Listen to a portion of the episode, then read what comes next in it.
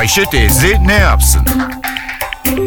Güngör Uras, Ayşe teyze ekonomide olan biteni anlatıyor. Merhaba sayın dinleyenler, merhaba Ayşe Hanım teyze, merhaba Ali Rıza Bey amca. Temmuz ayında tüketici fiyatları yüzde 45 oranında arttı. Yüzde yarıma yakın bir artış oldu. Halbuki eski yıllarda yaz aylarında fiyatlar gerilerdi. Yılbaşından bu yana 7 ayda tüketici fiyatlarındaki artış yüzde 6,18 oranında. Yıllık artış ise yüzde 9,32 oranında oldu. Türkiye genelinde zenginiyle fakiriyle ortalama tüketim harcamasında gıdanın payı yüzde 24, konut harcamalarının payı yüzde 16, ulaştırma harcamalarının payı yüzde 15 dolayındadır. Orta ve alt gelir grubunda bu üç kaleme yapılan harcamalar toplam harcamaların yüzde 70'ini 80'ini bulur. Bu nedenle Ayşe Hanım teyzemi, Ali Rıza Bey amcamı özellikle bu gıda fiyatlarındaki ve ulaştırma fiyatlarındaki artış etkiler.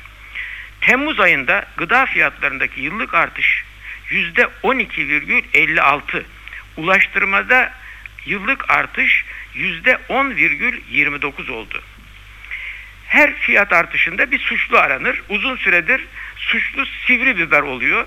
Temmuz ayında bibere limon ve kayısı da eklendi. Acaba sivri biber ve limon ve kayısı enflasyonu nasıl arttırır? Tüketici fiyatları belirlenirken enflasyon hesabında gıda ve alkolsüz içkiler grubunun ağırlığı yüzde 25 dolayındadır. Gıda grubunda her ay 129 maddenin fiyatındaki değişim izleniyor. Her maddenin tüfe yahut da enflasyonu etkileme gücü ve ağırlığı farklıdır.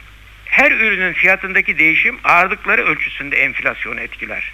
Sivri biber fiyatı Temmuz ayında %30 arttı. Sivri biberin enflasyon hesabındaki ağırlığı binde iki dolayında. O nedenle Temmuz enflasyonuna etkisi binde birin de altında oluyor. Limonun ağırlığı, enflasyon hesabındaki ağırlığı binde beş oranında. Limon fiyatı Temmuz'da yüzde otuz artınca enflasyon hesabına etkisi binde ikinin altında kalıyor.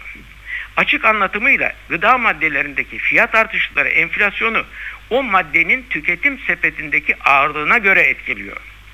Enflasyonun etkilenmesi işlenmemiş gıda maddeleri fiyatlarına bağlanıyor.